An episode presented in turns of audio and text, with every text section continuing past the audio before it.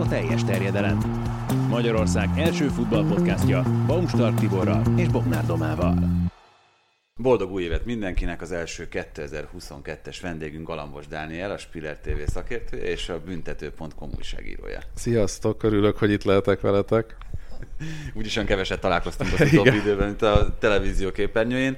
Az első téma azt szerintem adja magát, Lukaku ügy, és mielőtt belemennénk a Chelsea-Liverpool mérkőzésnek a komolyabb átbeszélésébe, mindenképpen ezt kellene tisztáznunk, és én szerintem egy kicsit messzebbről is kell indulnunk ahhoz, hogy megértsük ezt az egész folyamatot. Azért is nagyon örültem, hogy elfogadtad a mai meghívást, mert szerintem te elég jól látod ezeket a folyamatokat, hogy hogyan működnek a klubok, hogyan működik a sajtóosztály, hogyan kell engedélyezni egy interjút. Nos, ez csúszott teljesen félre, és hogyha most nagyon álnaivan akarok föltenni ezzel kapcsolatban kérdést, akkor mondhatnám azt, hogy na végre van egy őszinte interjúnk, miért nem örülünk neki? Hát mi lehet, hogy örülünk a Chelsea drukkerek, és főképpen a, a Chelsea vezetői nem örülnek neki. Mi, mi szerintem igen, igen, hát azért ez szigorú szokott lenni, főleg, hogyha ugye én az írásos oldalt ismerem inkább, mint a tévés oldalt, és azért úgy írásos anyag szerintem a, nagy kluboknál már nem kerülhet ki, hogy azt ne olvassa el a sajtóosztály valamelyik tagja. Egyébként ez nálunk is így van, tehát nagyon szigorúak itthon is azért a, a például az NB1-es klubok. Lehetnétek egy kicsit azért engedékenyebbek is. Na mindegy, szóval ez a lényeg, hogy, hogy valóban ez már így működik jó régóta, és ezért volt meglepő ez a bizonyos egy-két olyan elejtett mondat, ami, ami ugye kiverte a biztosítékot a Chelsea hierarchiában. Ugye azért azt tudni kell, hogy ez három héttel korábban készült ez az interjú, tehát éppen akkor, amikor Lukaku nem volt kezdőjátékos, ugye volt neki egy súlyosabb bokasérülése, aztán elkapta a koronavírust, abból neheze, ezekből nehezen jött vissza, de ő már valószínűleg úgy érezte, hogy ő már játszhatna, vagy kezdenie kéne. Tuhel meg nem mindig számított rá, és akkor ö, ö, adott, ebben a pillanatban érte előtt a Sky Italia, amelyik tulajdonképpen igazából az olaszországi dolgok miatt kereste meg, és amiatt, hogy, hogy végre beszélhessen az Intertől való búcsújáról, ugye, ahol imádták, viszont ugye nem nagyon köz, köszönt el a szurkolóktól. Azt hittem ezt fogod mondani, amikor úgy kezdted, hogy messziről indulunk, Olaszországból. úgy is lehetett volna.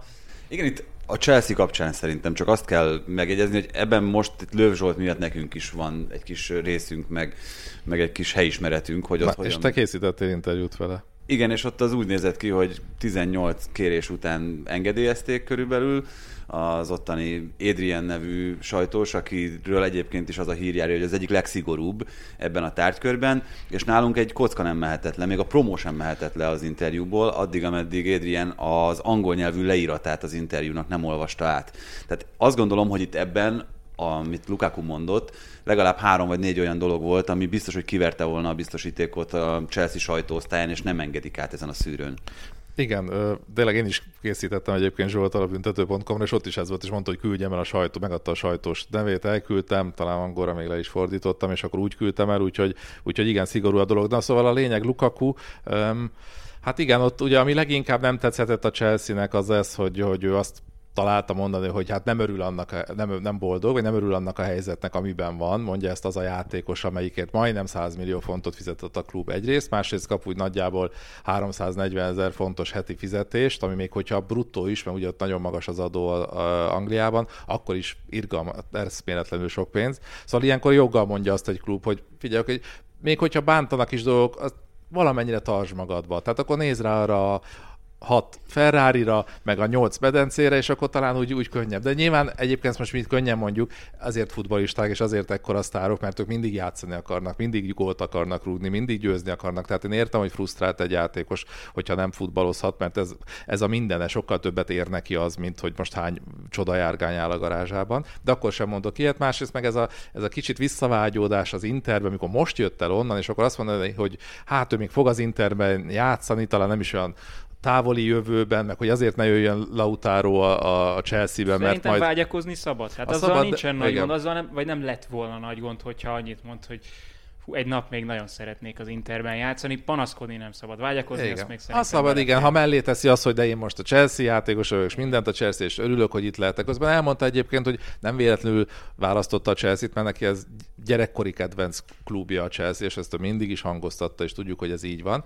De akkor is Lukaku kapcsán azért vannak ilyen, ilyen necces dolgok. Az egyik például, hogy a gyerekkori kedvenc klubjával szemben a Manchester United-et választotta ugye 2017-ben talán, ugye, és és miért? Akkor miért a United? Pénz döntött ott is, csak vajon valószínűleg igen, pedig ott volt a Chelsea, amelyik hívta. És, és hát most, most ugye megint el igazából azt róják a szemére, vagy vetik a szemére, hogy, hogy megint a pénzt választotta egy Inter után, ahol bajnok volt, amíg nem lett sokkal rosszabb, simán a bajnokok ligájában is megpróbálhat volna ez a csapat valami maradandót alkotni, ő a Chelsea-be, Chelsea-be ment, Hát szóval igen, és nekem sem tetszenek ezek a dolgok. Ennyire, ennyire azért kell lojálisnak lenni, pláne ilyenkor, amikor még igazából most jött ide, most azért, mert nem, ját, nem kezdett néhány meccsen, hát uh, akkor ennyit szerintem nem szabad volna mondani. Miközben nem olyan súlyos azért szerintem az a nyilatkozat, de nem elegáns egyáltalán. Ugye az ma, ma, azt mondtuk el, hogy ma beszélgetnek ők egymással arról, hogy mi legyen a jövő.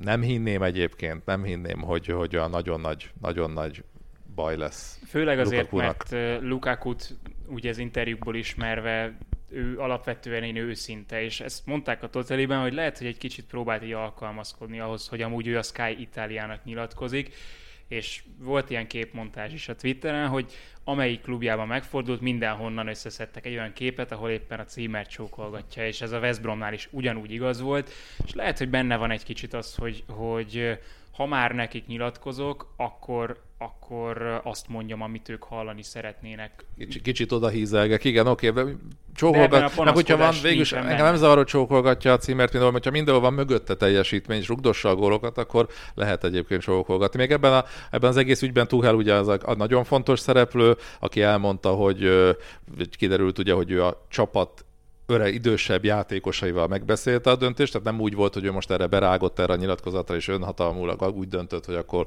Lukaku nem, nem lesz keretben a Liverpool ellen, hanem megbeszélte, mit szólnak a játékosok, és a játékosok igazából abszolút Tuhel mellett voltak, és most értetlenkedtek, és nem értették tényleg, hogy, hogy Lukakunak ez most miért volt fontos, vagy miért volt jó. Mondom, azért három héttel ezelőtt történt ez az ügy, és azóta dicsérte Lukaku Tuhelt egyébként, de Tuhel szerintem edzői nagyságát mutatja, hogy ő ő nem egyéni sértettségből akar dönteni, el is mondta, hanem ő mindig a csapat érdeket nézi, a klub érdeket nézi, és olyan a játékosok úgy voltak vele, hogy, hogy igen, most Lukaku akkor ne, egyelőre, ezért döntött így. Még egy dolog, és egy téma erejéig menjünk vissza erre magára erre az interjúra. Szerintem kettő dolog volt, ami feltétlenül etikátlannak mondható. Az egyik az pont ez, hogy Lukaku a hírek szerint nem egyeztetett a sajtóosztálya, hogy ő interjút akar adni, tehát hogy ez azért a mai világban szerintem egy eléggé furcsa lépés volt. A másik pedig az, hogy ennek az interbe való visszavágyódásnak egy nagy része az úgy jött ki, hogy a Skyon az interjút elkészítő riporter elmondta, hogy Lukaku még hozzátette azt felvételen kívül, hogy, és akkor itt jött egy pár olyan dolog, ami még sértette a Chelsea-t. Hát szerintem ennél sokkal etikátlanabb dolog, azért nem sok létezik újságíróként, hogy még kiteregeted azt, amit egyébként neked bizalmasan elmond. Hát ez így van, ez, ez mondjuk ez abszolút nem volt etikus, ez, ez egyértelmű. Meg persze egy picit tényleg az, az sem, Lukaku részéről meg az, hogy kicsit ugye a játék, a taktikáról is beszélt, hogy neki ez a, azt a játékrendszert alkalmazza Tuhel, amiben neki nem biztosan jó helye van, meg hogy az neki nem biztos, hogy fekszik, tehát ezek azért egy edzőt azért nyilván bántanak ugyancsak. Mondom, ugye ma ma van a nagy megbeszélésük, de én hát csodálkoznék, vagy volt, és még csodálkoznék, igen, hogy csodálkoznék, és hétfőn volt a megbeszélés, hogy csodálkoznék azért, hogy a nagyon nagy dolog, de rengeteget fizetett ahhoz a Chelsea, hogy, hogy itt most így olyan könnyen lemondjon róla. Csinálunk szerintem minden podcast után egy ilyen kiegészítést, hogy az, az adáson kívül mi hangzott el, és akkor mikor van nincs itt a vendég. Igen, biztos örülne neki minden vendégünk. Ami itt Tuhelről már elkezdhetek mondani, hogy mennyire volt jó lépés, vagy mennyire nem, fel kell vetni azt a kérdést egyáltalán, amit a Paris Saint-Germainnél is felvetődött ő kapcsán, hogy az egókat mennyire képes kezelni Thomas Tuchel? Ahol ennyi sztár van, ott, ott fel kell vetni, de egyelőre ezzel úgy, tűnik, úgy tűnt, hogy nincs gond. Tehát eddig azért uh, úgy rendben lévőnek tűnt ez a Chelsea. Volt ekkora ego, amíg... mint amekkora Lukaku? Hát igen, lehet, hogy akkor, mert nyilván Werneré nem ekkora, Havertzé sem. Tehát azért Manté Havertz, sem. Manté sem. Havertzben azért látok egy, egyfajta, meg Ziyechben is azért látni egy, egy, egy, egy jókora egót, de amíg az eredmények megvannak, és hát egy bajnokok ligája győztes edzőről beszélünk, aki a fél évvel az érkezése után nyert, az, az megfoghatatlan. Tehát ott nem tudsz mit csinálni, ott, és, és az eredmény ilyen szempontból a legfontosabb. Tehát ilyen, amíg eredmény van, addig mindig Tuchelnek lesz, az, lesz igaza, és szerintem ezt minden játékos elfogadja, el kell, hogy fogadja, még hogyha berzenkedik is amiatt, hogy fú, neki most padon kell ülnie. De hát egy ilyen, tehát aki a Chelsea-be ment, az tudja, hogy ott, ott iszonyatos verseny van, ott nem garantált a, a kezdő 11, még talán Lukakunak sem, amikor azt gondoltuk, hogy igen. Tehát ezt, ezt el kell fogadni, hogy vagy melózol, és megpróbálod kiverekedni magadnak, vagy nem, de, de ekkor a sztároknál nyilvánvalóan igen. Hát ez, ez nem a legókról szólt most szerintem, tehát abszolút nem. Am, amit Tuchel magyarázatként adott, ez teljesen logikus, és ideillő volt, mert hiába próbálta volna ezt azt mondani a kameráknak Tuchel, hogy ez egy belügy, ez nem tartozik rátok, ettől függetlenül ez zavarta volna a felkészülést, és ott lett volna a fejekben, Lukaku edzésében, a többiek edzésében is, hogy na most akkor kezdő leszek, vagy most ez kihatással lesz? Hogyha Lukakut leülteti a padra szakmai döntése alapján, akkor arról szólt volna a felvezetés, meg a kamerák Lukakut figyelték volna, hogy most azért ült le a padra, mert ő ezt az interjút adta, vagy nincsen százszázalékos állapotban? És teljesen logikus volt szerintem ez a magyarázat, hogy kész, zavarta volna a felkészülést, így sokkal nyugodtabb volt minden, Lukaku nem volt ott, teljesen tiszta sor az egész, beszélhettek erről a stúdióban, vagy beszélhetnek erről a nézőtéren, a leáton, de ez tisztázva lett, és kész, innentől koncentráltunk a meccsre. Hát arra pedig érdemes volt koncentrálni. Pont szerintem mindenkinek ez futott át a fejében, amikor 2-0-ra vezetett a Liverpool, hogy itt ez most tényleg csak Lukakuról fog szólni, hogy na, kihagyta őt, nincs meg az eredmény, akkor aztán lehet vágóhidra küldeni mindenkit, aki a Chelsea edzői stábjában van, még akkor is egyébként, hogyha valószínűleg a legjobb és a leghelyesebb döntés született a játékos kihagyásával, de hát egészen elképesztő mérkőzést produkáltak.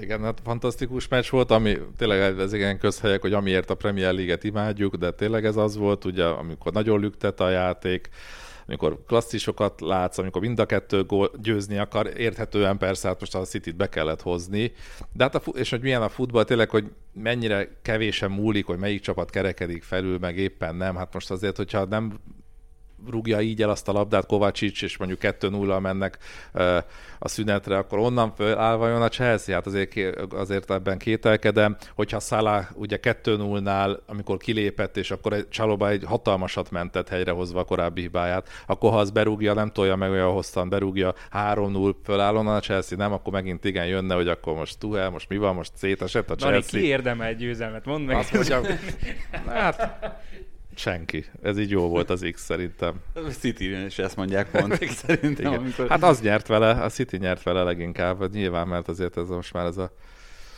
10 pontos soknak tűnik, ugye? Beszéljünk még erről a két első félidei esetről. Mané megmozdulása mindjárt a mérkőzés legelején kiállítást ért nálatok? Hát nálam nem, egyébként.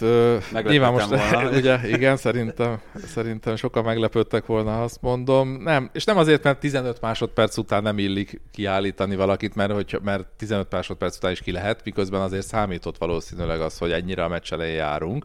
De szerintem én nem éreztem annyira durvának, tehát nem, nem ütötte, volt? lehetett benne szándékosság, de inkább így el akarta tolni, nem volt az a Tolni. Direkt, hát, hát üt, ütés, ütés de nem könyökkel bele a arcba, hanem így kicsit nem ugrott fel uh, Laspilicueta. Lehet, hogy azt gondolta, hogy felugrik Laspilicueta is, és akkor így el, eltolja magától. Tehát én ezt éreztem, hogy el akarja magától őt tolni, tényleg rosszul nézett ki, de nálam ez nem volt kiállítás. Nyilván sokan azt mondják, hogy Tuhel nagyon elegánsan nyilatkozott, hogy Mánénak mindig a pályán kéne lennie, mert olyan brilliáns futballista, akit látnunk kell, meg hogy nem szeretünk, hogy 11 a 10 ellen focizik, de ez most kiállítás volt, tehát tényleg szépen nyilatkozott.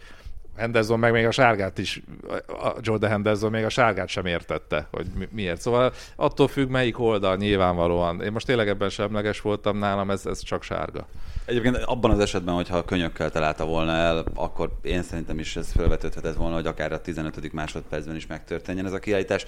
Így egy kicsit egyébként én is erősnek éreztem Viszont volna. ugye ezt magyarázták a, a sporiknál, hogy, hogy nem ö, szándékos durvaság történt, hanem csak egy nagyon kemény ütközés, és ez szerintem abszolút elfogadható. Ha kiállították volna, akkor sokkal inkább beszélnénk róla szerintem. Mondjuk láttátok ezt volt a fejét a meccs után? Azt már nem. Hát teljesen lila volt a, uh-huh az arcsontja. De ott rögtön, rögtön utána is volt közel, és látszott, hogy van egy ilyen kis folt. Igen. Um, Mount? Már az nem, nem, az nálam nem piros. Az, ott azért, azért, azért nagyon rafináltan Cimikász beszorította oda a lábát, és ő csak ki akarta szabadítani, és az is, és, és az is olyan rosszul nézett ki, hogy mint aki így meg akarja rúgni. Inkább kiszabadítani akarta, nyilván úgy, hogy az se baj, hogy úgy szabadítom ki, hogy közben gyomron rugom, tehát valószínűleg ez volt benne, de, de ott nálam az, az, sem, az sem piros lap. Igen, hát egy ilyen felfokozott meccsen nyilván nem ugyanaz a szituáció, de, de hogyha az egyik oldalon van egy durva eset, nem, nem állított ki, és ezt nyilván belülről borzasztó nehéz lehet érzékelni, meg súlyozni, de hogyha a túloldalon van egy ilyen kétes, vagy, vagy bármi ilyesmi, akkor egy ilyen, főleg egy ilyen intenzitású és ilyen tüzes meccsnek nem, nem veszed el az élét azzal, hogy valaki csak így könnyen kiállítasz. I- igen, és azzal, és azzal, hogy nem állított ki, nem lett durvább a meccs. Tehát azért nem az történt, hogy itt most csontzene volt, és agyorúgták egymást azért, mert nem mutatott fel egy piros lapot a bíró. Tehát azért ezek tényleg azért kőkemény profik most így azért tudja, tehát nem, nem kell most már talán ezen a szinten nem kell attól tartani, hogy, kicsú, hogy, hogy annyira eldurvulna egy meccs. Talán nyilván van rá Igen. példa, de Premier League-ben azért nem jellemző ez. Spanyolországban lehet, Ott hogy lehet. kiállítottak volna valakit, már most nem arra, Igen. csak hogy lehet, hogy kiállítottak volna ezért valakit, és igen, meg lehet magyarázni, hogy azért, mert durvaság volt. De most ebben nem volt semmi sérülés, veszély, hanem összecsaptak, igen, és akkor hirtelen mindkettőnél fölment a pumpa, Cimikász beszorította, és kész. Nem, ez, nem, ez nem piros. Hova tűnt szerintetek a Chelsea-nek az az aurája, ami megvolt még itt a szezon elején is? Pont a Liverpool elleni meccsen, amikor emberhátrányban azt érezted, hogy tíz emberrel is tudja kontrollálni a meccset Tuchel, és szerintem nyugodtan mondhatjuk az előző szezonban a teljes bajnokok ligája menetelésről, hogy ez volt az érzésed, hogy még az egyébként hihetetlen minőséget képviselő csapatok ellen, mint a Real Madrid például, olyan szinten a Chelsea irányította az egész meccs menetét, meg alakította az egész meccs képét, amit azért most a tegnapi mérkőzésen nem mondhattunk el, és ebben a szezonban itt főleg mondjuk a tizedik fordulóta nem feltétlenül van az, érz, az az érzés az emberek, elég idehozhatunk egy Brentford elleni mérkőzést is, hogy teljesen kontroll alatt tudja tartani. Igen. Igen, ez a fajta kontroll, ez valóban nem volt meg meg most már egy ideje talán nincs meg, de én korábban mindig azt mondtam ugye, ugye a közvetítésekben is, hogy, hogy szerintem azért itt a sérülések és a járvány miatti kieséseket nagyon sokat nyomnak alatban, tehát még egy ilyen szintű csapat sem bírja el, mint a Chelsea, amelyiknek azért valljuk be ott a két középpályás posztra három igazán nagy klasszisa van, ugye Zsorzsinyó, Kanté és Kovácsics, és abból kettő kiesik, akkor az már nem ugyanolyan az a középpályás. Ugye Kanté meg Kovácsics nagyon sokat hiányzott. És már nem ugyanaz a Chelsea olyankor. Elől is hiányoztak, ugye említettük Lukakut, Wernert, aki mondjuk nyilván azért pocsék formában van önmagához, vagy a Lipcsei országához képest még mindig abban, de azért már voltak jobb megmozdulásai, szóval az ő hiány, és talán számít Havertz, ugye, tehát mindenki, mindenki ideig óráig pótolni kellett, és még ez ilyen szinten sem megy, és még hátul is este ki, most ugye hát most pont a kevéssel ezelőtt ugye Reece James is kiesett azok után, hogy Ben Chilwell elveszítette a csapat, aki azért védekezésben szerintem azért jóval jobb, mint Marcos Alonso támadásban szintén jobb, még hogyha abban a spanyol is azért erős, de nem annyira, mint Chilwell.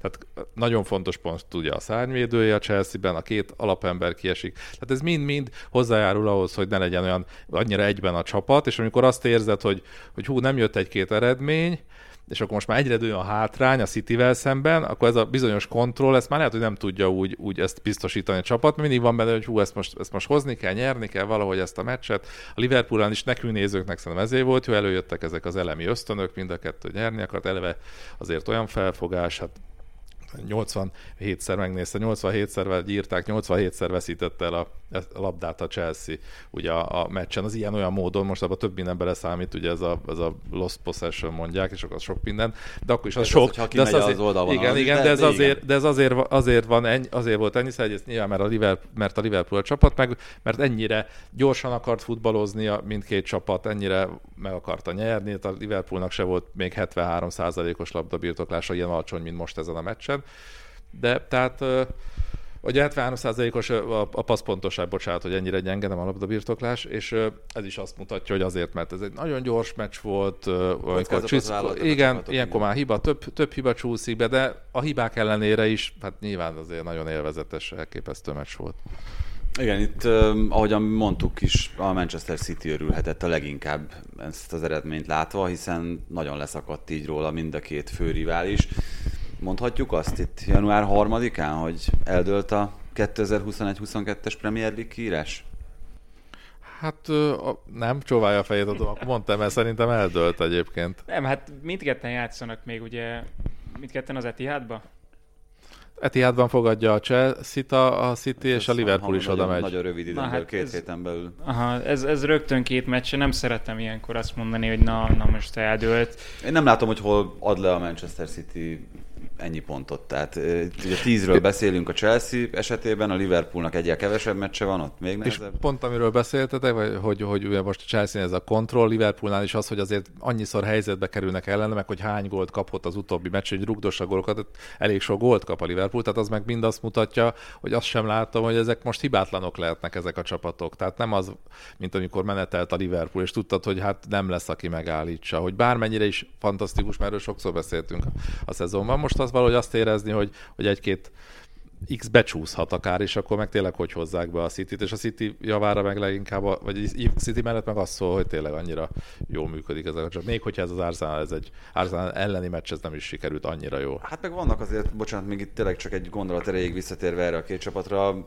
vannak lyukak és keletkeznek újak mind a kettő csapatnál. Ugye Mendy megy el a Chelsea-ből az Afrikai Nemzetek Kupájára, Salamánétról már sokat beszéltünk, hogy ők is hiányozni fognak a Liverpoolban, és hát például, amit említettél Csillvel kapcsán, Marcos Alonso egyedül balhátvédként valószínűleg kevés ahhoz, hogy ezt a szezont ezt eredményesen játsza végig a Chelsea, és ott is uh, szivárogtak ki olyan információk, miszerint Tuchel nagyon Emerson szeretné visszahozni, de a Lyonnak vételi opcióval adták oda, tehát hogy arra nem feltétlenül lesz mód.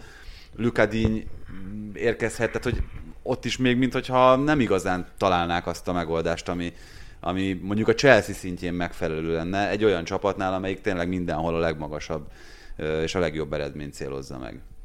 Igen, és hát nem is lesz egyszerű, mert, mert tényleg a két szárnyvédő azért később jön majd csak vissza, jó középen megvannak, ha elől is meg lesznek, azért nyilván a, a, a dobogó nem lesz a veszélyben a Chelsea-nél, de, de pont ezek miatt azt nem érezni, vagy én nem érzem azt, hogy, hogy be, be tudja hozni a, a City. De pont mint ezen a meccsen annyira gyorsan változhat a momentum. Tehát én ezért Igen. nem szeretem, hogy legyen igazad, legyen azt mondjuk, igazad. hogy azt mondjuk, hogy eldőlt, bár néztem ezt a 538 nevű angol fogadóirodának a százalékos esélyeit, ugye Bayernnek 99 százalék Németországban, franciáknál Paris Saint-Germain 96, és utána a City jön 85-tel. Az, hát ezt én abszolút... Igen, ez ugye egy ilyen nagyon összetett modell alapján valószínűleg igen, igen, igen, igen. számolják ki. Ezzel meglepődtem, tehát hogy... Hát ugye ez táplálja az is, hogy ekkora előnyről nem veszített csapat még Premier League-et az évnek ebben az időszakában. És akkor itt térjünk rá arra, amit itt már az előbb megpendítettetek mind a ketten, hogy a Manchester City-nél, hogyha lehetett volna ok az aggodalomra, akkor az pont a hétvégén kellett volna, hogy előjöjjön, hiszen Túlzok, hogyha azt mondom, hogy az Arsenal lefocizta a Manchester city az első 45 percben? Hát nem, nem nagyon, de mondjuk mondjuk az, hogy sokkal jobb volt, na, és akkor nem, nem, nem akarunk ennyire a City-vel szemben, de végig is lehet hízelekhetünk így az Árzának, mert miért nem, mert tényleg rendkívül jól futballozott, pont úgy futballozott, amit, amit várok ettől a csapattól, hogy focizzon.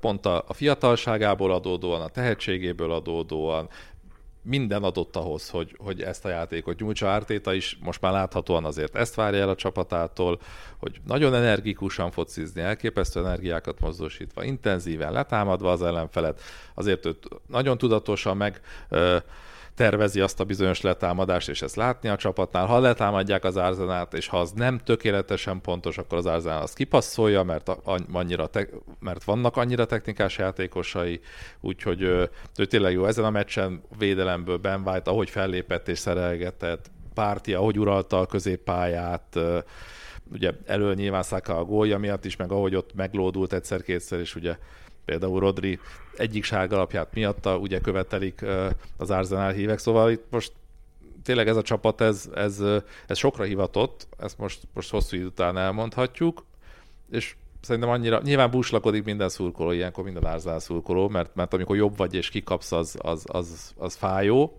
de hosszú távon ez egy olyan meccs volt, amiből pont hogy lehet építkezni, mert én is mindig eddig olyan, olyan szkeptikus voltam, hogy jó, hogy agyonveri a, a, az Arsenal a, a kisebbeket, na de majd mi lesz ugye a, a, a legjobbak ellen, és most azt mutatta meg, hogy a legjobb ellen is, és legalábbis hazai pályán abszolút pariban van vele, sőt, hát ezen a meccsen tényleg sokkal jobb volt. Ártéta jelenlétének hiánya okozhatta azt, ugye Covid fertőzés miatt nem lehetett ott a csapattal, hogy nem biztos, hogy a lehető legjobban reagált a megfogyatkozott létszámra a csapat? Ö, egyébként én élek azzal a gyanúval, hogy, hogy elképzelhető, hogy ha nagyon visszábbál az Arsenal, akkor az a rettenetesen megkönnyítette volna a Manchester City helyzetét még tíz emberrel is. Hát igen, ezt nem tudhatjuk, mert lehet, mond, igen, most két forgatókönyv létezett volna, hogy nagyon egy ilyen sündisználás megszállja a saját 16-os előtti területet, meg a 16-ost, és akkor megpróbálja valahogy kihúzni, ugye ezt a meccset egy-egyel. Nem, nem ezt választotta az Árzán, vagy nem feltétlenül ezt ezért nehéz megróni ö, szerintem őket, de Hát nem, nem, nem tudom, hogyha áttéta ott van, akkor, akkor az történik-e. Ugye ezzel a, ezzel a nagyon szervezett védekezéssel nyert tulajdonképpen FA kupát, meg akkor a nagyokat azzal győzte le, hogy azért ott, ott, ott rendkívül jól védekezett az el, első ártéta évben. Most már fejlődött a csapat, szerintem ő is úgy látja, hogy van egy evolúció, most már ennél többre képes az együttes, már nem, lehet, nem kell csak így nyerni. Most ebben az adott helyzetben, hát ki tudja, az, igen, a city lehet, hogy az feküdt volna, és akkor ha nagyon ott van a előtt, akkor meg előbb-utóbb betalál. Tehát nehéz. Gyanús, hogy Ártéta nélkül a nagy vonalakban nem változott volna, vagy Ártétával nagy vonalakban nem változott volna semmi, nem ugyanez van, mert nyilván ő mondta azt, hogy ne álljanak vissza, hanem a, a, pont a, amit a jelenléte tud adni, az, az lett volna más. Te, hogy a, tehát, hogy a finom hangolások, meg Igen. Hát, Stoifenberg elég energikus volt ott az oldalvonal mellett, úgyhogy ezt szerintem azért adta az energiát a játékosoknak rendesen. Igen, igen, adta. Meg ők azért tényleg úgy az elég jó tandemben dolgoznak Ártétával, tehát sokszor kéri ki az ő tanár, sokat beszélgettek meccsek közben, tehát azért ez jellemző. Um, ugye, és tényleg ez a meccs is az volt, hogy itt most elemezhetjük, mert azt érdemes is, meg, meg közben a meccs közben is azért úgy beszéltünk, ugye szünetben már arról, hogy az Arsenal mennyire tényleg ez az energia, meg hogy hogy támadta le az ellenfele, de tényleg a futball ilyen, hogy ott sokszor kidobhatod a kukába, és Ártéta is erről beszélt a, a meccs elemzését akár bizonyos szempontból, hogy, hogy épp, éppen hova pattan. Tehát ugye ez most az a bizonyos helyzet, hogy amikor ugye Aki a gól van elő mentett, ha az most Laport átfejelt, az most bemegy, akkor vezet 2-1-re az, az Arsenal valószínűleg, akkor rögtön utána volt ugye Gabriel kiállítás, szinte akkor lehet, hogy az sincs, val- könnye lehet, hogy nincs, lehet, hogy behúzza az Arsenal, tehát sok-sok kérdés van az Arsenal nyilván a, a 11-esek is bosszantják. Hát nyilván nagyon nehéz erről a meccsről beszélni, anélkül, hogy ezt a hát két vagy akár több szituációt megemlítenénk Stuart Atwellről. Tudom, hogy ez nem lesz népszerű, amit mondok, de én azt gondolom, hogy adható volt Bernardo Silva a 11-ese, hiszen átesett Jackalában, és nem azért, mert megrántotta Jacka, hanem ott előtte a lábak találkoztak. Még hogyha egyébként ez majdnem azt mondhatjuk, hogy tankönyvi példája volt annak, amit bemutattak még a szezon előtt a játékvezetőknél, hogy a, a gyengébb kontaktok, azok mennyire nem számítanak 11-esnek, és itt ugye az Arsenal szurkolók elsősorban a következetességet kérik számon át vele, hogy a túloldalon is volt olyan eset, amiért nagyon hasonló módon lehetett volna.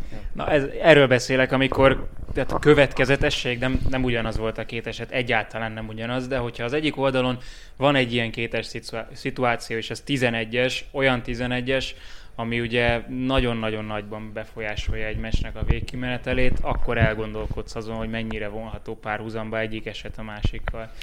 Igen, tehát azt a fajta következetességet kérik szám, hogy ha az egyiknél kihívták, a másiknál miért, hívták, miért nem hívták ki. Na most az egyiknél azért hívták, tehát azért nem hívták ki, hogyha kronológiában haladunk, ugye az Ederson, ahogy, ahogy elő, rúgta, rúgta a labdát Odegár elől, azért nem hívták ki, mert a videóbíró nem érezte azt, hogy hibázott volna. Egyetértett ugye az esettel. Ott, ott azt látta, hogy elrúgja a labdát Ederson.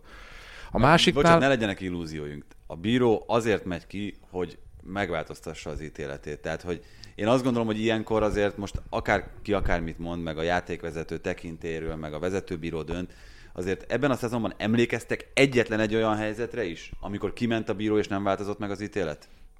Hát nem, nem. nem. Itt Igen. ez kizárólag arról szól, hogy lényegében megszületett a döntés, de nézd meg, hogy a Aha. te döntésednek tűnjön. Szerintem ilyen egyszerű ez igen. a dolog. Hát ezért is van, igen, akkor hívják ki, csak amikor egyértelműen úgy gondolja, hogy tévedett a, a, a játékvezető. Viszont van a, hogy hívják azt a csávót, aki Ausztráliából jött? Mindegy játékvezető. És Krokodil ez... Dandy. Nem, nem, valami zsilét, zsilett, Ja, zsilé.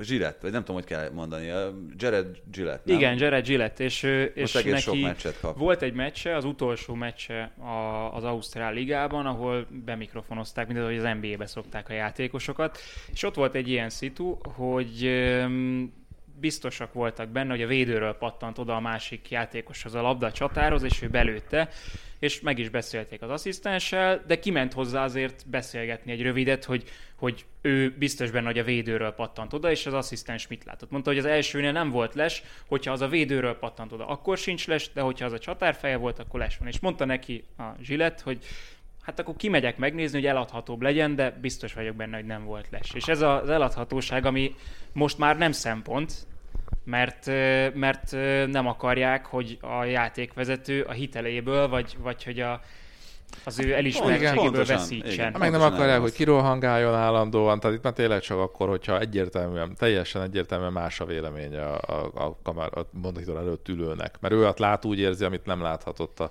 a, a játékvezető Igen, a tehát pályán. itt jelen pillanatban sajnos, bocsánat, nem így kéne, hogy működjön, de elmondhatjuk azt, hogy ha a játékvezető kimegy, akkor 95%-ban változni fog az ítélet, és ez ö, nagyjából értjük a motivációit ennek, de én bevallom, annyira nem szeretem, mert pont a funkcióját, vagy a fő funkcióját veszíti el ez a rendszer, mert az jó, hogy, hogy egyébként van egy varasszisztens, aki szintén vezetőbíró, de azért a, az igazán jó döntést azt akkor tudná meghozni a játéktéren működő játékvezető, hogyha ő is kapná ezt a fajta támogatást, amit a VAR rendszer nyújt.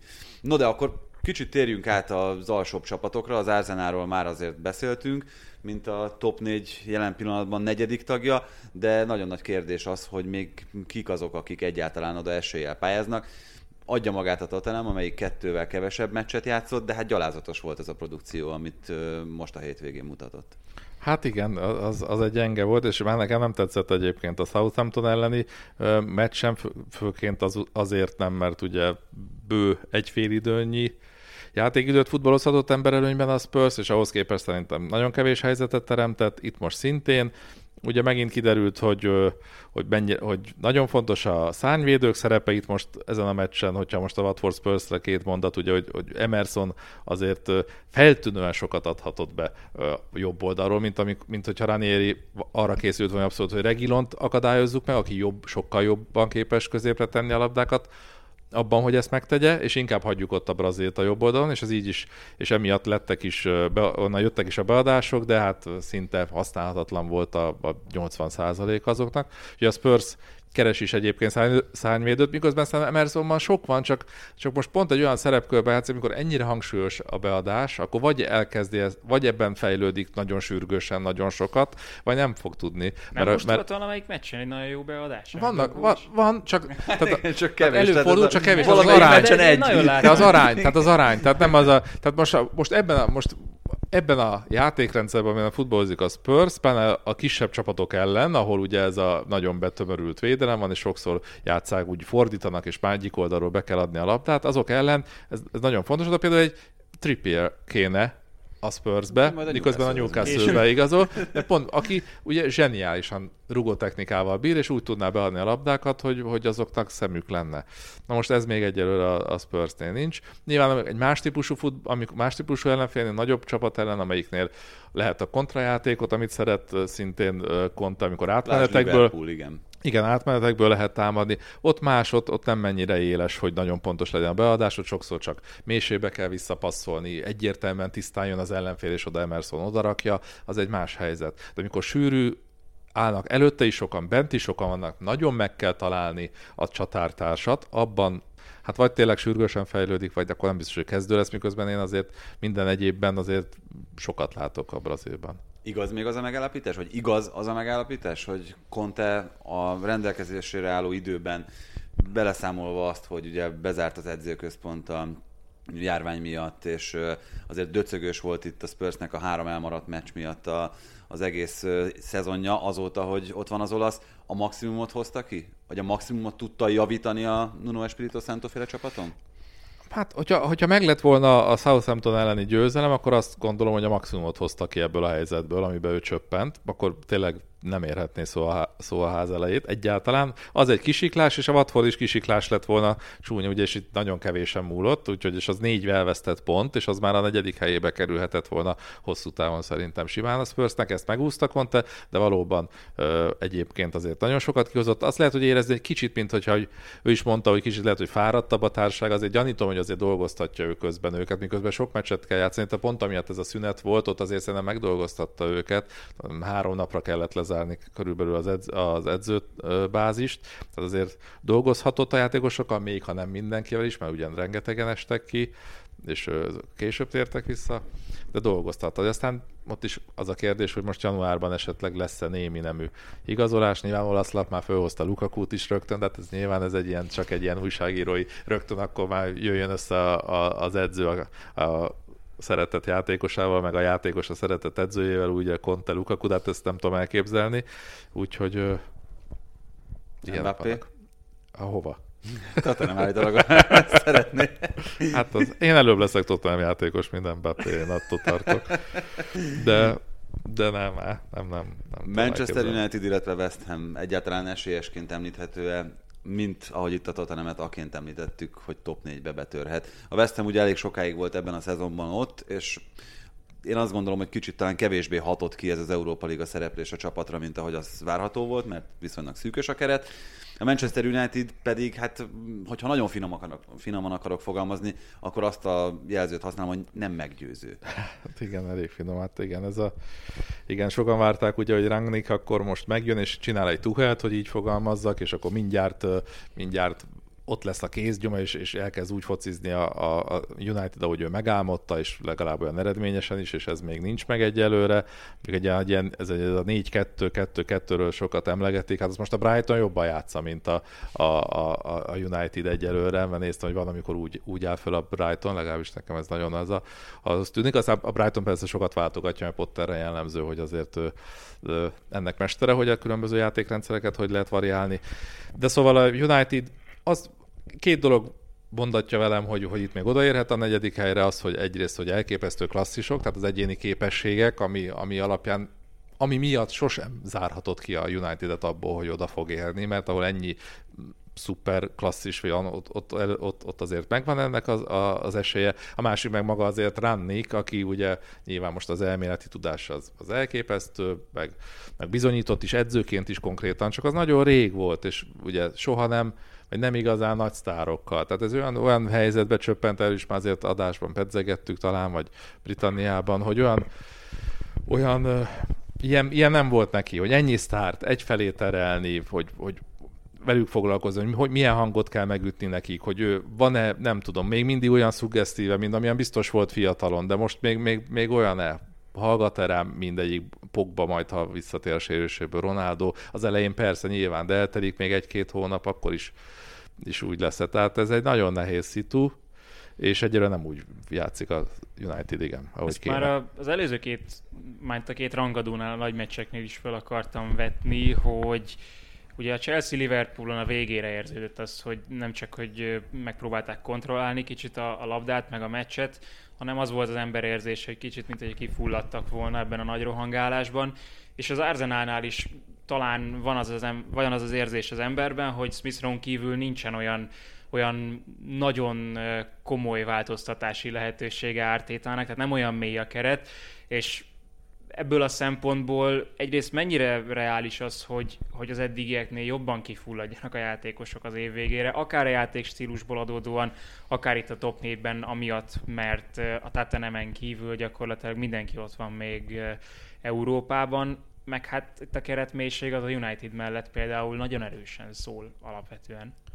Az mellette szól, ugye az Arsenal pont az, hogy ő nincs, az, az Arsenal nincs ugye európai kupában, és ez ja, még igen, mellette most, szólhat. Igen, de, de ott van ugyanakkor meg a Liga kupában, tehát jól, jól mondtad, hogy nagyon sok, vagy mi azért sok, végéig eljut, hát ugye most Liga kupa majd Arsenal Liverpool, ki tudja, azért Liverpool Mané és Salah nélkül egyáltalán nem esélytelen az Arsenal így szerintem, és és igen, nehéz lenne megjósolni most, hogy az Arsenal Spurs United hármasból melyik érhet oda. Mindegyiknek megvan az oka, amiért odaérhet. Mondom nálam a Unitednél nyilván a történelmi nagyság, meg, meg a játékosok, a, elsősorban a, a Spursnél Conte személye, csak is, szinte csak Conte személye most, amilyen állapotban volt ez a Spurs, a, a, az Arsenalnál meg ez a, ez a, most ez a hevület, ez a fiatalos, ez a lendület és ez a technikai tudás, és most ez a csapat látszólag összeérett tényleg. A West Ham-et el tudom, ma akarom mondani, igen, hogy a West Ham minden, jó, lehet, hogy egyébként nem szép dolog, hogy mindig legyintünk, vagy legyintek rá, de csak úgy legyintek csak a top 4, tehát amúgy nem legyintek rá. Tehát az, hogy nekem valaki azt mondja, a West Ham megnyeri az Európa Ligát, én nem, nem fogok azon annyira megdöbbenni, miközben valószínűleg nem fogja. Túl sok a spanyol csapat még versenyben. Nem. És azok olyan jók. Na mindegy, szóval, tehát nem tudom, igazából a, a négy, négybe tehát ez, hogy ezt a három csapatot megelőz, mindegyikét megelőzze, tehát az Arsenal-t is, a, a Conte spurs is, a United-et is, nekem így, így sok. Tehát önmagában, amit produkál a West Ham, az tök szép, de azért most érezni lehetett egy visszaesést. Most a Palace elleni hétvégi meccsen bár nyert, és bár látszólag magabiztosan vezetett a 3 0 az a 3-2 úgy lett 3-2, hogy a, a, simán vezethetett volna a Palace még a, a meccs elején, simán egyenlíthetett volna a Palace, úgyhogy most sem volt meggyőző a játék, és ott sem annyira széles ugye a kispad. De azt mondta nagyon... Antonio, és ezért is hoztam be a dolgot az előbb, ezt a fáradtság dolgot. Azt hiszem a matchbackben volt valami ilyesmi nyilatkozata, hogy nem fizikálisan fáradtak amúgy, mentálisan. hanem, ezt hanem a, mentálisan merültek Ezt a Boxing Day forduló után mondta, azt Igen. hiszem a meccs után, abban is, akkor ja, is mondta. Hát ott az előjátszókat nem nagyon tudott forgatni, mert a, mert a a, mondjuk a Bowen, Antonio Fornals, ugye Berrama, négyes Lanzinivel kiegészítve most már ötös az, az jó, de ebből azért négynek nagyjából a, a pályán kell lennie tehát akkor már így, akkor már így, így, így nem tudod úgy annyira forgatni. Csak hát az, hogy Lancini alatt... följött, azért az sokat érhet egyébként, mert eddig az ugye nem volt, eddig azért csak arról beszéltünk, hogy, hogy mondjuk a négyes az úgy néz ki, hogy ugye, hogy mit tudom, Bowen, Fornász, Benráma és elő, elős Antonio, hárman akkor lehetett volna, de hát nálam ő a Lesztemben már nem. Nem, hát most az ukrán válogatóban voltak jó dolgai, de nem, nem érzem, hogy neki a West Hamben már lehet karrierje. Lancini belépése az egy plusz, igen, és hát hátul igen, szócsekről is ugye sokat mondták, hogy azért nem az a szócsek, mint amit megszoktunk az utóbbi időben, és, és hát így, így, így, nehéz, meg hát ott is kiesett a védelem, tehát azért azt ne felejtsük el. A kezdő, a kezdő védősorból három, tehát az, hogy, hogy nincs Zuma, Ogbonna és Cresswell, az, az egy West Ham szintű csapatnál, az nagyon sokat számít. Nézzünk a tabella másik végébe, és itt szeretném, hogyha egy csomagban kezelnénk a Noricson kívül mindenkit, szerintem a Norics nem menthető meg, és nem hiszem, hogy abban van közöttünk bármifajta nézeteltérés, hogy, hogy ők valószínűleg ki fognak pottyanni. Ne, de ők se állnak rosszul. Tehát... Nem állnak rosszul? Nem, mi, az, mi az, ami biztató elem náluk? Nem, hát, de... 20 forduló után nincsenek 20 pontos hátrányba a 17. helytől. De igen, értem, mit mondasz, tehát úgy Jó, valóban, legelején, igen, igen, mit mondodom, a, igazad van, igazad van, hogy abban egyébként, hogy még tehát ledolgozható lenne, tehát nem állnak rosszabb sok, mint a Newcastle, ha csak a pontszámot. összeszedtek 5 pontot, és utána, utána a szenvedtek. Igen. Úgyhogy, na mindegy, hát hogyha gondolod, akkor te még a Norwichot is ebbe a csomagba veheted, de én azt gondolom, hogy itt azért inkább arról beszélhetünk, hogy Newcastle, Burnley, Leeds, mm, Everton. Everton benne van? Hát nem tudom elképzelni, azért nagyon ne, nem, nem tudom. Tényleg most szörnyű, amit mutatnak, meg eredményességet tekintve pláne, de azért azt nem tudom elképzelni. Igen, a Brentford azzal, hogy legyőzte az Aston Villa szerintem kiiratkozott ebből a csoportból, viszont itt azért a Leedsnek egészen borzalmas meccsei voltak, most ugye ők is egy kicsit fellélegezhetnek, meg 8 pontra vannak, a Watfordot nem említettem az előbb. Itt hát... azért a Norwich mellett kettőt találni kell még kiesőként, és ugye már beszéltünk róla, hogy Trippierrel már valószínűleg erősített a Newcastle, és még további kettő olyan kezdőjátékos jöhet, aki azért Eddie Howe-nak segíthet. Igen. Tehát... Rendkívül mókás lenne, ha kiesne a Newcastle. Hát, hát ugye, most már fel vannak készülve egyébként. Hát szerintem ők nem akarják ezt még elhinni, és nem is, nem is szabad ezt, erre gondolniuk, mert ez még meg lehet, és azért lehet meg pont, hogy nálam is a Norwich az menthetetlen, és az ki fog esni, és akkor ugye kettőt kell megelőzni a Newcastle-nek. És a, látva ezt a Watfordot és a Burnley-t, azért ez nem egy lehetetlen feladat. Még akkor is, hogyha a Burnley kevesebb meccset játszott, tehát valószínűleg nem húzza be minden meccsét. Úgyhogy, nem, nem úgy számolunk, mint nem, nem úgy számolunk. Tottenham az, vagy a Chelsea esetében, igen, vagy ott azért igen, jönnek majd Benne pontok. van, hogy jönnek, igen, itt, itt, itt kevésbé valószínű, de egy-kettő lehet, hogy jön, de az, az kevés. Tehát, tehát, az, tehát szerintem ezt, ezt meg lehet csinálni pont emiatt, hogy, hogy vannak ilyen gyenge csapatok. A Leeds még, tehát a, tehát a Norwich mellett ugye a másik két kieső helyre, az szerintem négy, csap, az négy csapat volt dől el. No, a Watford Newcastle, Burnley, Leeds. Most ezzel nem mondtam nagyot, majd szinte biztos. Nem tudom elképzelni. Az, hát az Everton, ahogy beszéltünk, de azt nem, nem fogod elérni. Ebből a négyből. Most a Leeds, Leeds ugye ott, ott tényleg ez a szegény embert az ág is húzza, hogy egymás után sérülnek meg a legfontosabb játékosok, és azt nehezen kezeli Bielsa, meg az is egy kicsit ilyen kifulladóban lévő projekt, de a kifulladás akkor pont a Burnley egy ilyen kifulladónak látszó projekt. Ugye 2012 óta Sean Dyche az edző, fölhozta a Premier League-be a Burnley-t, utána kiesett, de újra fölhozta, tehát ez nagyon nagy dolog, hogy vissza tudta hozni a csapatot, és már ott van ott vannak évek óta a Premier League-ben, de egy nagyon állandó kerettel dolgozik, és, és, nem, és egy idő után az, valószínűleg az életrendje, hogy ez így kifullad egy, egy hát, kapcsolat. Miközben egyébként itt is azért el kell mondani, hogy a jelen pillanatban legjobb formában lévő Burnley játékos Maxwell Corné az elefántcsontparti válogatottban játszik majd. Az, az Miközben a Watford visszatartja a játékosait, ugye? Hát az ott egy nagyon furcsa helyzet. Pont tegnap beszéltünk Danival arról, hogy azért azt gondolom, hogy Persze, tehát hogy nyilván itt kicsit próbál trükközni a klub is, meg ez azért elég komoly igénytelenkedés, amit a, amit a Watfordnál művelnek, de hogyha Dennis annyira akart volna menni a nigériai válogatottban, akkor gondoljátok, hogy vissza tudják tartani? Hát én is csodálkozom ezen, valószínűleg akkor elengedték volna, hogyha tényleg ott, ott verné az asztal, de, de nem tudom, hát valószínűleg ez történt, igen, hogy ő úgy, az, úgy volt vele, hogy jó, jó most így a Premier League-ben is. Ig- még igaz... És ha már ő ott maradt, akkor Szár is Hát Szárral kapcsolatban ugye más a helyzet, ott ő még sérült a következő két vagy három hétben, és ott, ott viszont teljesen megértem a klubot. Tehát, hogy ott, ott azt mondják, hogy még az se biztos, hogy nálunk játszhat három hét múlva, akkor most ö, oda kerül egy teljesen más orvosi stábhoz, teljesen más ö, edzésmunkát, vagy rehabilitációs munkát kell végeznie. Tehát, hogy itt én érteni vélem, hogy miről beszél a Watford. Igen, ezt, ezt lehet abszolút, tehát egy lábadozó játékos regenerációt nyomja, most ők azt gondolják, hogy náluk van ebből a szempontból a legjobb helyen, itt tud a leggyorsabban, legbiztosabban felépülni, akkor, akkor miért ne csinálja ezt végig velük? Még egy nagyon röviden kivesézendő témát gondoltunk, ez pedig nagyon jó apropót szolgáltatott ehhez az, hogy a hétvégén egymás ellen játszott a Brighton, illetve az Everton. Két eltérő lehetőségekkel gazdálkodó klubról beszélünk. Épül a hírek szerint az Everton új stadionja, egyébként is egészen lenyűgöző infrastruktúrával rendelkező klubról beszélünk, amelyik komoly pénzeket fizetett az elmúlt években játékosokért, és most még és, igen, hát, és, és most vagy... mégis minden összeomlani látszik. Igen. Hát igen, érdekes, és amikor épülőben volt, akkor sem tűnt úgy, hogy épülne, pedig valóban, ahogy mondtad, tehát több mint 500 millió fontot költött már el Farad Mossiri azóta, hogy átvette az Everton, vagy hogy többségi tulajdonos 2016 óta.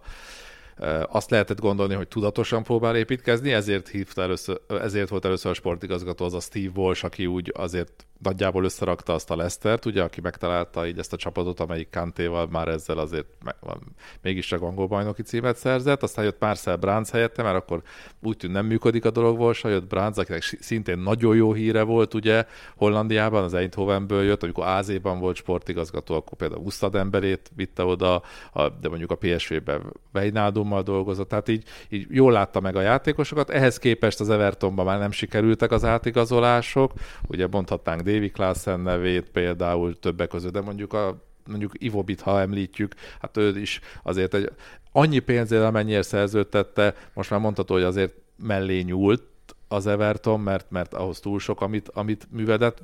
Jenktosuntól kezdve azért mondhatnám. André Gomes. André, igen, Tio Volkot sem váltotta meg a világot, ugye például. Tehát van több játékos, akik, akik nem. Ancelottival már azt lehetett gondolni, hogy valami elindul, az egy nagyon drága projekt volt, Ancelotti maga is, meg ő is, ahogy hozta a játékosokat, ugye tényleg. a Hames, igen, de hát előtte jöttek a, a barszások, tehát ugye azért itt, itt itt azért ez egy, egy, ez egy drága dolog, ezért is az a több mint 500 millió, de igen, nem, nem megy előre ez a csapat, és ahogy igen, Doma is említette, hogy edzők folyamatosan be, igen, megpróbálták. Sok a paradigmaváltás, igen. ez teljesen más edző, mint Ancelotti. Ancelotti teljesen más edző, mint Marco Silva, szóval semmifajta folyamatos. Ronald Koeman. És Ronald Koeman teljesen más gondol Benitez, mint a sportigazgató Marcel Brands, ezért ez nem működhet ez a, ez a kapcsolat. Kiderült, hogy Benitez az erősebb, és inkább Brandtot küldték el, és Benitez maradt, és most az Miközben ő... nagyon kevés hitele van Beniteznek a szurkolóknál, részben a Liverpooli múltja ez, miatt. Igen, ez így van, úgyhogy pont az Arzenálni meccsen volt egy, hát nem lett olyan nagy tüntetés belőle, ugye az úgy döntöttek a drukkerek, hogy, 27, hogy a 27. percben kivonulnak, mert hogy 27 éve nem nyert már semmit ez a klub, és akkor néhányan vonultak, és az egyébként az nyilván az Everton szempontból amúgy egy jó, jól sikerült meccs volt, de szinte ez egyetlen az utóbbi időben.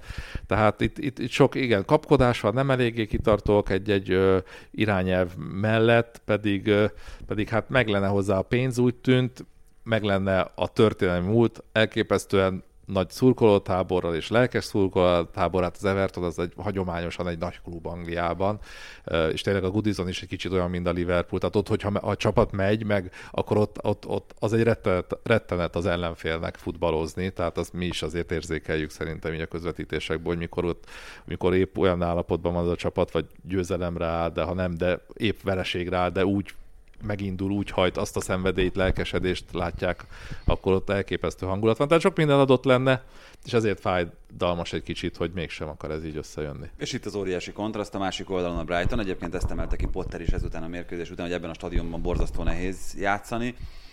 Eleve az edzőválasztással kijelöltek egy irányvonalat olyan igazolásokkal, mint amilyen Bissuma, Feltman, Lempti, szenzációsan összerakott, nagyon jó működő csapat, sokkal kisebb pénzből, mint Így az van. Evertonnál. Igen, és ha még előszeretjük is őket szídni, Mopé vagy Trosszát is ide vehetjük, akiket nagyon jó érzékkel szúrtak ki. Hát Nyilván elpuskáznak. McAllistert szintén, igen, tehát igen, ott, ott egy nagyon tudatos, nagyon tudatos csapat, építkezés folyik, és ugye nem véletlenül akarja a Newcastle a Brightoni sportigazgatót például, ugye meg környékezte, és legalább, és a Brighton engedélyt adott arra, hogy leüljenek tárgyalni, aztán már kiderül, hogy ebből mi lesz.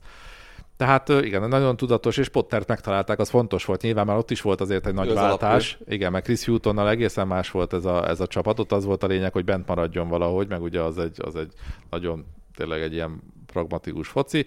Brighton, uh, Potter pedig egy gondolkodó edző, bátor edző, ugye ő, ő mindig is azt vallotta, hogy a játékosok sokkal többre képesek sokszor, mint amit ők gondolnak magukról, ki kell mozdítani őket a komfortzónájukból, nekik ezek, neki ezek a csapatét építő tréningjei is legendásak, sokszor volt róla már szó. Tehát nagyon jól bánik a játékosokkal, ért a nyelvükön, és közben taktikailag meg, meg elképesztően jó meglátásai Kicsit vannak. szomorú vagyok, mert tehát ettől nem, nem fog előrébb jutni a Brighton klub szinten abból a szempontból, hogy ugyanúgy két-három év múlva, amikor vége ennek a szép, em, nem tudom, ilyen Hát- rózsaszín hónapoknak, éveknek, akkor nem, nem Le- tud egyszerűen olyan tőkét hirtelen a semmiből bevon. Az Még mindig a, De nem is az ez a a, cél szerencsejátékos ember a Igen, igen, igen, Tehát Bloom. ő nem, nem fog annyival többet befektetni, mint mondjuk az Everton esetében. Nincs meg annak a veszélye, hogy egyik évről a másikra valóban a kiesés ellen kelljen harcolniuk. Hát ha talál egy hasonlóan jó sportigazgatót, illetve edzőt ez, ez a kérdés. Ha az, az sikerül neki, akkor, akkor lehet, hogy Hát megtartja. hosszú távon Hát hát nem, ez- ezt nem képzelitek el? Hogy... Én már azt várnám, hogy, hogy előbb-utóbb azért följebb lép. Én most már azt várom. Még hogyha most hosszú távú is még egyelőre a szerződése, ha nem is most nyáron, de a következőn azért én már őt nagyon megnézném egy, egy, egy nagyobb csapatban. Na hát és akkor csak tényleg egy rövid összefoglaló Spanyolországból ott is újraindult az élet. Mindjárt egy óriási meglepetéssel, a Hete felegyezte a Real Madridot. Mi történt? Semmi borzalmasan játszott a Real Madrid. Um, ott maradtak a szüneten, és ezt, ezt mondta először vicceskedve a Twitter népe is, aztán Ancelotti a sajtótájékoztatón mondta, hogy hát még egy kicsit szüneteltünk, de, de ugye attól függetlenül, hogy a Real ezen a tipp vagy szerencsejátékos listán a City mögött van a bajnoki cím esélyesi listáján. Ugye itt is volt rengeteg koronavírusos, itt is az a helyzet, hogy volt 79 egy nagy... százalék, ugye? Igen. Szörnyű Florentino Perez már biztos borogatja otthon a üvegeket, meg dobálja a tálakat a falhoz. Igen. Szóval Hát ez nagyon, nagyon szerintem, vagy nem annyira, nyilván nem követtem úgy, mint Doma, de nyilván az itt is azért nagy meglepetést keltene, ha nem a Real Madrid nyerne ebben a szezonban, amikor ilyen a Barca, meg ilyen az Atletico, tehát azért főleg nehéz. a, az ilyen december után, tehát ahol a rangadókat megnyerte a Real, és aztán jöttek ezek a azok a csapatok, akik beülnek a kapujuk elé. Volt először a Cadiz ellen, vagy az Athletic Bilbao is ilyen csapat. Egyébként azt még behúzta valahogy a Real, Cadiz ellen 0-0, és a Hetafe ellen egy 1 0 vereség. Az az ember érzése, ez a szokásos Real Madridos betegség, ez már a Ronaldo korszakban is így volt, hogy ősszel, meg télen előfordulnak ilyen meccsek, aztán hogyha ez, a, ez az időszak ez három vagy négy meccsnél tovább tart, akkor az edző az repül.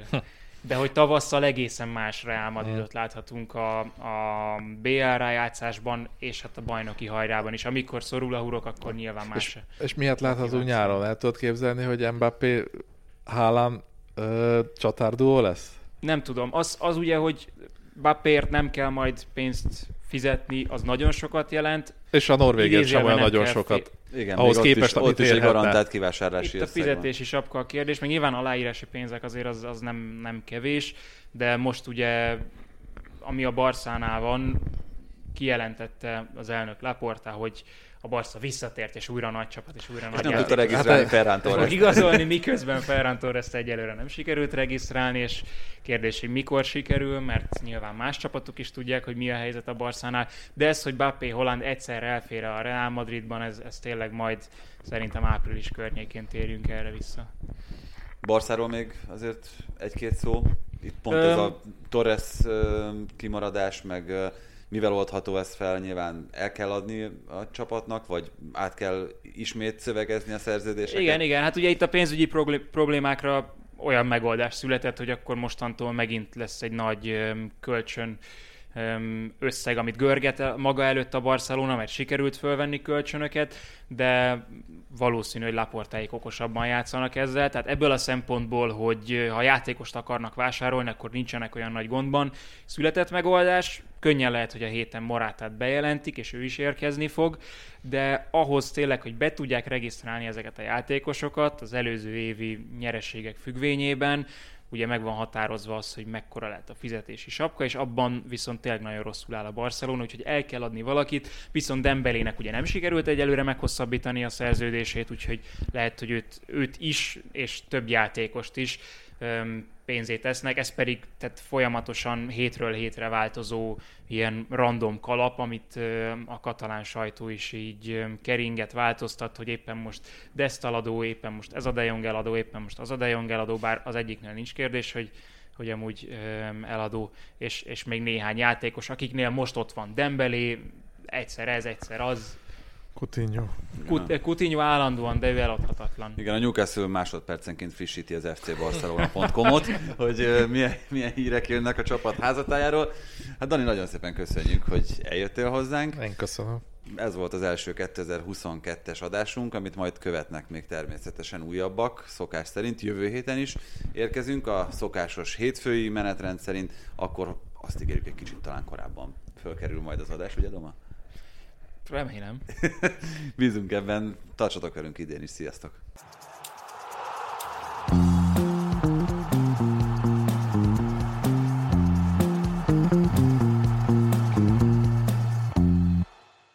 Ha más podcastekre is kíváncsi vagy, hallgassd meg a Béton műsor ajánlóját.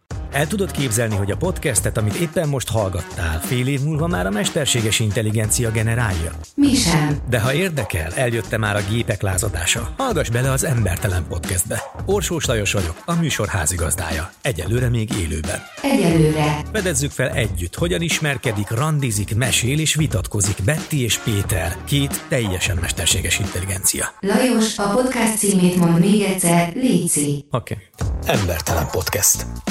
Ez a műsor a Béton közösség tagja.